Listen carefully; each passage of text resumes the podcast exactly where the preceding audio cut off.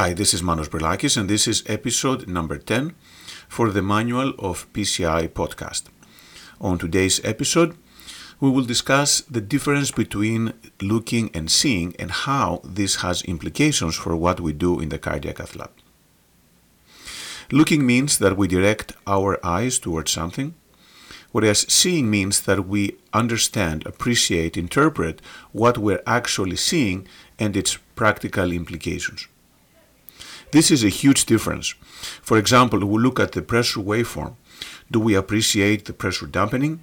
Do we appreciate the change compared with the previous pressure waveform? Same for the EKG.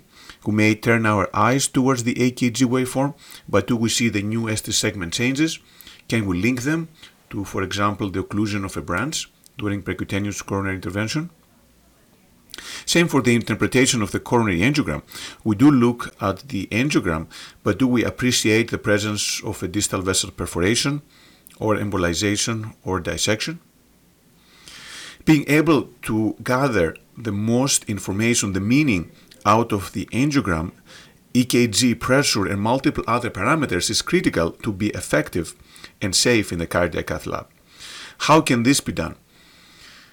There is no perfect way, and experience is clearly key to this, but in my mind, a key way to be able to extract the most information from all those visual images is to actually have checklists and algorithms.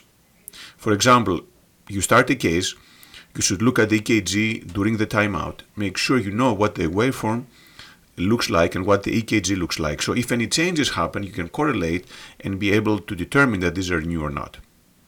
Also, when an angiogram is performed, one should have a system. For example, you want to see the contrast back flush into the aorta. You want to see if the contrast is going in all the branches. Make sure that you visualize every vessel in two orthogonal projections. And after PCI, you want to make sure that distally, for example, there is no distal vessel perforation, there is no embolization, there is no side branch loss, amongst others.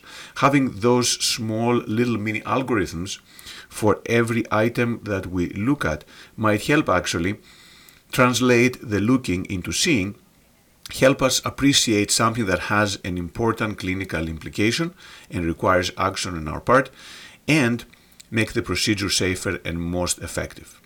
The reality is that of the things that we look at, there's very, very few that actually have an important piece of information that we need to take action on, but it is critical to be able to pick up, realize what is going on, pick up those few but important pieces of information, and then translate them into action. Thank you.